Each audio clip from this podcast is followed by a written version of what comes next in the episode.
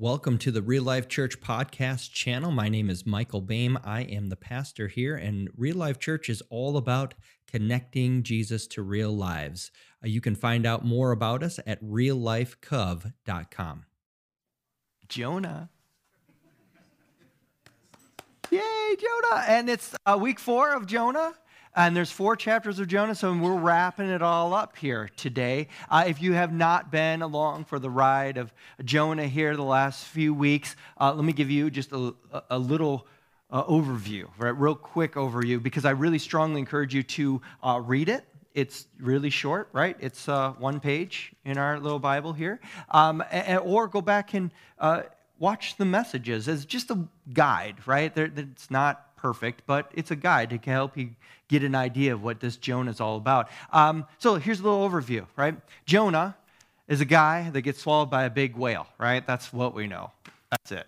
Actually, that's not it at all. It's way more than just a big fish story, isn't it? That's what we discovered. Week 1, Jonah is a prophet of God. God of the Bible is told to go to this evil city to call out against it, and Jonah's like, nope, I'm going to go in the opposite direction. I'm not going to do that, right? Why? Why does he do that? Is he afraid of these people? Is he just being disobedient? What's going on? And we discovered something about that in Jonah chapter 1, didn't we? Jonah's a person that says one thing and does another, doesn't he? And that's hard.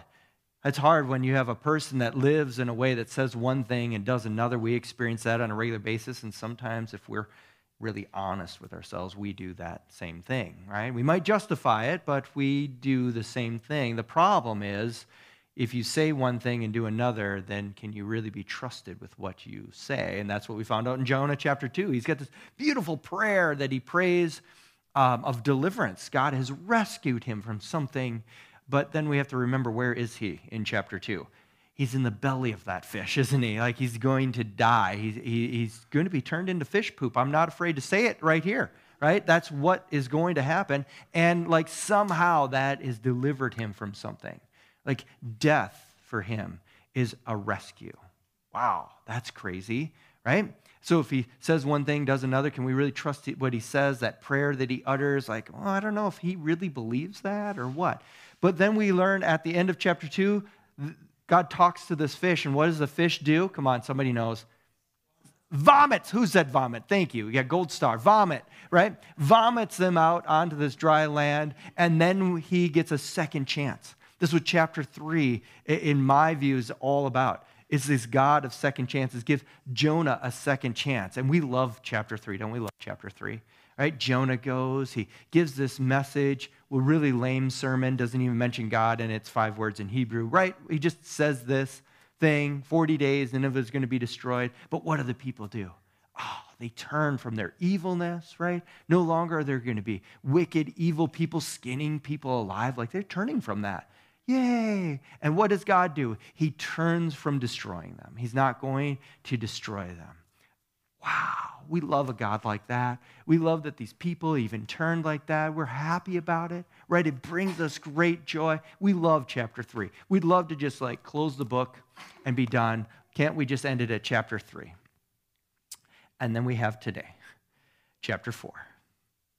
And everyone is going to really dislike this chapter.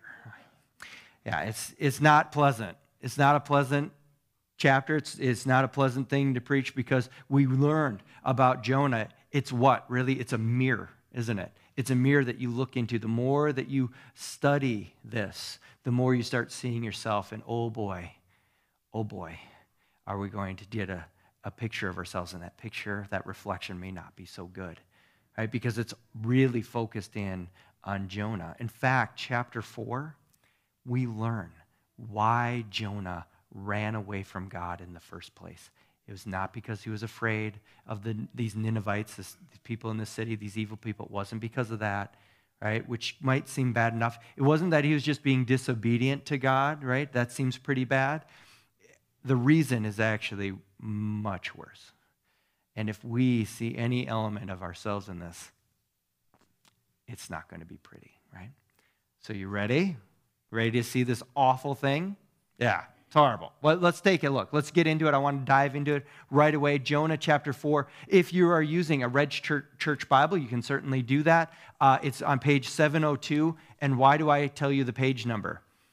Because it's this long, right? It's try to find that in all these pages, right? 702, Jonah chapter 4. If you're using the Real Life Church app, you can do that as well. You can download it. Just go to Notes, and then click on Jonah 4, boom, it's right there, and you can take your own notes, which you might want to do today, or a church app that you, or a Bible app that you have that you can read, or of course, you can always follow along on the screen. So, Jonah chapter 4. Now, just let me remind you, what happened at the end of chapter 3? God turned from destroying this group of people, right? Yeah. We celebrate that. We're like, awesome, what a great God this is. Let's see what Jonah has to say. Jonah chapter 4, verse 1. This change of plans greatly upset Jonah, and he became very angry. What change of plans? What? Did the plans change? Is this God like going against what he just said he was going to do, right? 40 days and Nineveh will be, what was it? Thank you. Somebody was here last week, right? Overturned, yeah. Overturned, which could be destroyed, which is exactly the way Jonah thinks it should be, but it could also be overturned as in changed, right? They could just be changed. So it's a little bit ambiguous. So is it really a change of plans? In Jonah's mind, right? Jonah is convinced that these evil, awful people who I'm very sure have been a problem for the Israelites, certainly have been persecuting them, have certainly treating other people horribly, sees that they need to be destroyed, right? So that change of what he thought was going to happen is what he's upset about. Like, furious is the real word here. I mean, like, he's shaking with anger. He's so mad. And then he has a conversation with God. Do you want to know the reason Jonah ran away from the presence of God from the very beginning? Let's read it. Verses 2 and 3. So he complained to the Lord about it. Didn't I say before I left home that you would do this, Lord? That is why I ran away to Tarshish. I knew that you are a merciful and compassionate God, slow to get angry and filled with unfailing love. You are eager to turn back from destroying people. Just kill me now, Lord. I'd rather be dead than alive if what I predicted did not come true, right? Did not happen. Why did Jonah run away? Is he afraid of these awful people? No, he's not afraid of them. Is he just being disobedient to God? No. The reason why he ran away from the presence of God is because he knows who this God is. He knows the very character of this God. He knows that this God is, well, merciful and compassionate. He's really patient, really slow to get angry with people. He's filled with this loyal love, and he is like eager, like looking for any reason to turn back from destroying human beings. This God is just this dirty, rotten, no good forgiver, right? How dare he? How dare he? Yeah, this is the problem. Jonah knows that God is looking for any reason to not destroy this great city. It's a great city with all these people in it, 120,000, we're going to find out, right? Huge city, takes 3 days to walk across it, filled with people, filled with images of this God who are doing a horrible job at being an image of God, right? And Jonah is the one that knows what this image of God is, this character of this God is all about. Jonah has experienced that.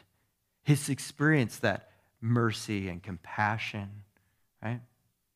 And yet he knows this God will destroy people, and it's kind of like he feels like if God is a good God, he should, well, do what Jonah says, right? Jonah goes in this little temper tantrum because God does not do what he says, which is what Jonah wants. He doesn't destroy these people. He turns from it.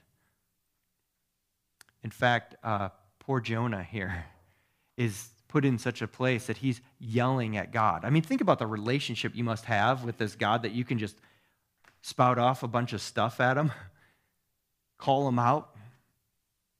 And what is this God going to do? Can destroy a whole city, right? And Jonah's going to spout off to him. You know what God does? Asks him a question. Just asks a question. In fact, he'll ask this question twice. All God does is ask questions here. And what's that question? Verse 4 says, the Lord said, is it right for you to be angry about this? Is it right for you to be angry about this? I'm showing compassion to a group of people. Is it right for you to be angry about that? Is it? Let's stop and think about this for a second, okay? Because I feel like we can identify with Jonah here a little bit. Now, we may not have, Ninevites in our lives, right? We may not have what we would call enemies, but we certainly have people that do some awful things, maybe even to us, right? They say things to us that are hurtful and degrading, or maybe they say things about us behind our back that feels like betrayal. Maybe they have done things to us that have robbed us of a good life that we could have had. And we just think, man, they're awful. And if you have been a follower of Jesus, you're like, well, I've experienced God's forgiveness, his love, and his patience with me when I've been awful and my words have not been right. And I've done things that have actually harmed other people, robbed them of life that they could have had. I love it when God is merciful to me, when he's taking his time at being angry with me. Yeah, I like that. That's a good thing. What about these other people? Is it right for Jonah to be upset about it? Is it right for us to go like, man, why aren't they getting what they deserve? Why doesn't God do something about them? Why doesn't he take away something from them? We may not want them to be destroyed, but we certainly don't want them to have good things like we want to have good things, right? This is what we're getting at here. It's going to dig a little bit deeper of what the real issue is for Jonah and how we act like Jonah. I told you it's not going to be comfortable, is it? Yeah, it's not going to be comfortable. So God asks this question, is it right for you to be angry? And Jonah gives him the cold shoulder, right? Not going to answer it. In fact, he's just going to go and pout. Verse 5 says this. Then Jonah went out to the east side of the city and made a shelter to sit under as he waited to see what would happen to the city. God, are you going to do what I told you to do or not? Right? I called you out, and the right thing to do is to destroy this city.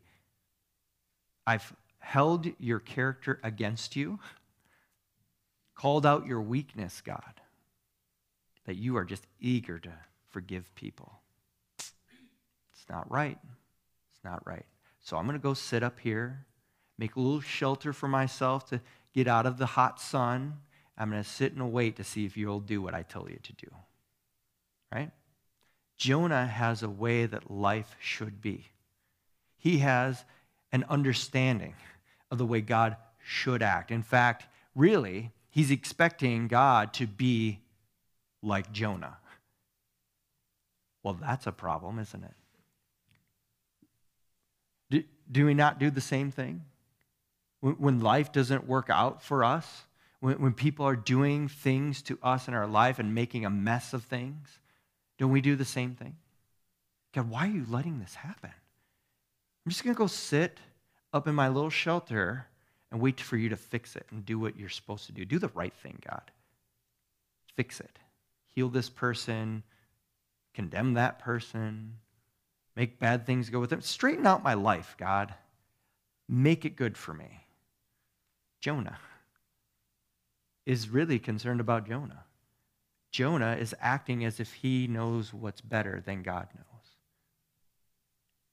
And Does Jonah want to live in this world where this God forgives his enemies? What did he say? Just kill me now, right? Death would be better than living in a world where everything doesn't go the way that I think it should. Death would be better than living in the world where those people that have hurt me and they've harmed me and they've made a mess of things, well, they get to be forgiven. That you're actually patient with them and you're showing them some mercy. Just kill me now. Is it right for you to be angry about this? Jonah thinks it is, right? Now, God is going to do something here. He's going to invite Jonah into seeing things through God's lens, right? Through his mercy and compassion and his patience in getting angry, through his unfailing love and his eagerness to forgive people. He's going to invite Jonah into this, and it happens in a weird way, right? He puts Jonah in a situation to try to draw attention to that deep thing going on inside of Jonah, okay? He's creating an environment to draw something out of Jonah to point it out, okay? So we're going to read the ending of it, the next few verses just in one read, and then we'll come back and unpack it, but see what is God trying to get at here, okay? Verse 6 and following. And the Lord God arranged for a leafy plant to grow there, and soon it spread its broad leaves over Jonah's head, shading him from the sun. This eased his discomfort, and Jonah was very grateful for the plant. Only time Jonah's happy in this whole story, just so you know. But God also arranged for a worm. The next morning at dawn, the worm ate through the stem of the plant so that it withered away. And as the sun grew hot, God arranged for a scorching east wind to blow on Jonah. The sun beat down on Jonah's head until he grew faint and wished to die. Death is certainly better than living like this, he exclaimed. Then God said to Jonah, is it right for you to be angry because the plant died? Yes, Jonah retorted, even angry enough to die. Then the Lord said, you feel sorry about the plant, though you did nothing to put it there. It came up quickly and it died quickly. But Nineveh has more than 120,000 people living in spiritual darkness, not to mention all the animals. Shouldn't I feel sorry for such a great city? What's the problem? What does Jonah need to see that he's not seeing?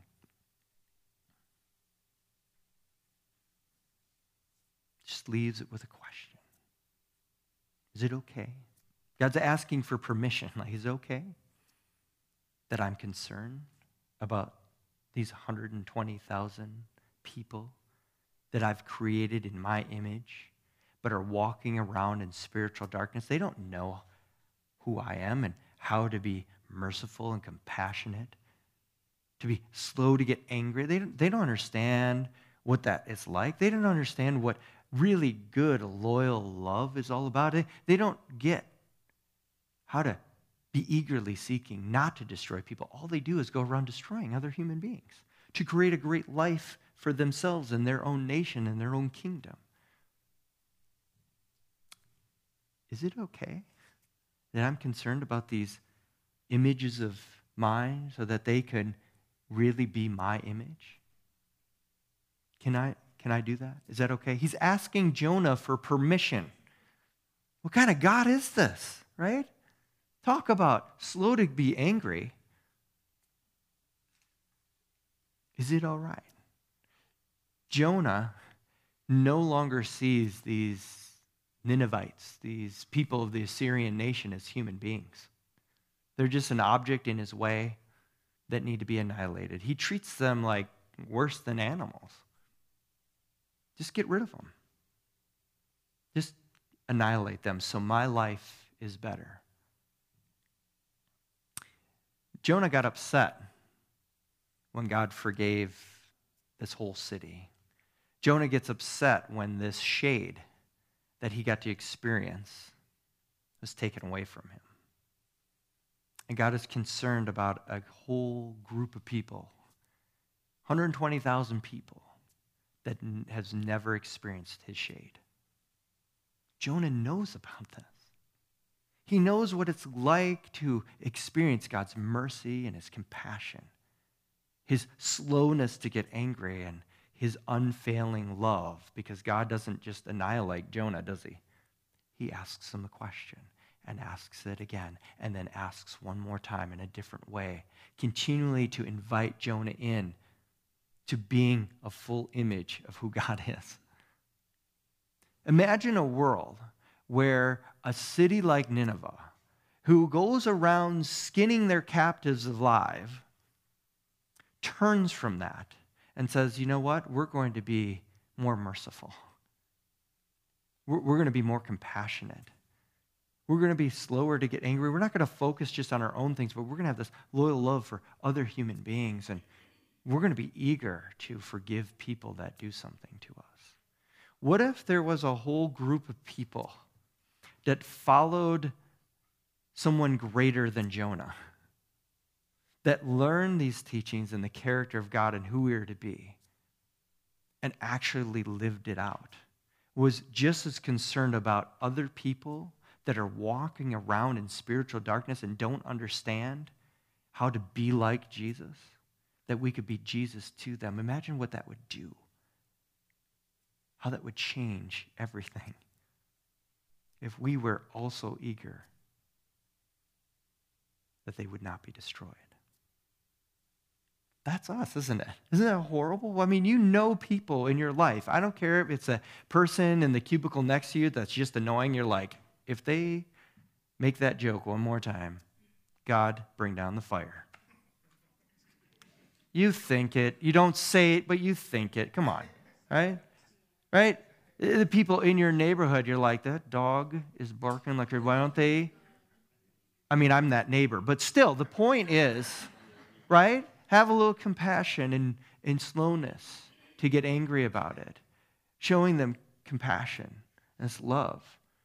Or maybe deeper things. The people that have said those awful things to you and about you, done them to you. Can we still care? They won't be destroyed? Can we see them as images of God that are in spiritual darkness that they just don't know? Can't we have some mercy and compassion just like we love to experience when we screw up?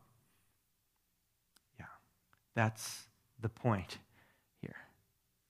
Jesus is calling us into something more. In fact, he says it. Matthew chapter 5, this is a part of his sermon on the Mount. Matthew chapter 5, verse 43 and following. Just check this out. Tell me he's not having Jonah on the brain here. You have heard the law that says, love your neighbor and hate your enemy. But I say, love your enemies. Pray for those who persecute you. In that way, you will be acting as true children of who? Your Father in heaven.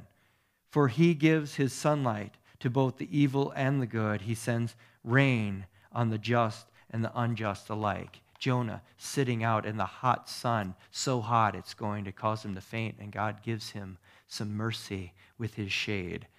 Do you think that sun and that scorching wind is just on Jonah? It's also on the city of Nineveh. Can we not have compassion? Can you not have mercy? Can you not want them not to be destroyed? They're images of God that don't know how to be the image of God. They don't know what that means. Do you think the Ninevites are enemies to Jonah? Oh, yeah. Do you think they're persecuting Jonah? Oh, for sure, right? And all the people around them. And what does God say? Love them. Pray for them. It's not our first go-to, is it? Condemn them. Fix it, God. Make my life better. Make it the way that I think it should be. Get them out of my way. Yeah. This whole story of Jonah has done a lot in me. I've heard some stories about what it's done in you, and actually have a friend of ours that has been truly affected over this last several weeks. Mike Trechler, who does all the planning and everything and makes this, brings a team together to make this music really great for us to experience each week. He's been really changed by this and struggled with this. It's not an easy thing to face, right? And I asked Mike to come and share his story about what Jonah and the story of Jonah has done with him in your life. Hi. Some of you may not know that every Tuesday, Mike Bame and I get together and we do worship planning. And we plan out weeks in advance, and sometimes Ashley's there or Amanda. So when we were talking about the message you just heard, I just felt this really weird depression. And it helped me flash back to when my dad died 20 years ago. At my dad's funeral, people were sharing all the good things about him, how he helped in a prison ministry and helped a Christian school and helped with admin stuff in his own church. And in my mind, I'm screaming, you don't understand what this man was like when I was a kid. I grew up with a very angry and abusive father. I looked for ways to be out of the house as much as possible. So like Jonah, looking at the Ninevites, I couldn't see my father in any other way. And I just held on to that anger, and I just felt so burdened. After the funeral, how many of you seen The Christmas Carol? Marley, and those chains that bound him with that heaviness and all that regret, that was me. It took me several years to unpack that, and that anger and my unwillingness to forgive my father was a burden, and I just finally got fed up with it, and I came to the Lord and said, Lord, only you can heal me from this and help me to forgive my dad. And so I did. And a verse came to mind, and has become my verse that I use in my life a lot. The Lord is good, Nahum 1:7 says, a stronghold in the time of need, and he knows those that trust in him. Unfortunately, forgiveness for most people is not a one-time deal. It's something you have to go back to again and again. Sorting through this part of my life these past 3 weeks has been cathartic. It's been healing to me again, because I had to look at where that anger still lingered and where that unforgiveness was still a part of my psyche. And so I just want to tell you that God is willing to help forgive you and help you through issues in your life. So I just encourage you to seek the Lord and find that healing, that he can be your living hope. Hey there, hope you enjoyed the sermon today. We love connecting Jesus' life with other people's lives, and hope we were able to do that with you today. If you'd like to know more about us here at Real Life Church, please check us out at reallifecov.com. Thanks for listening.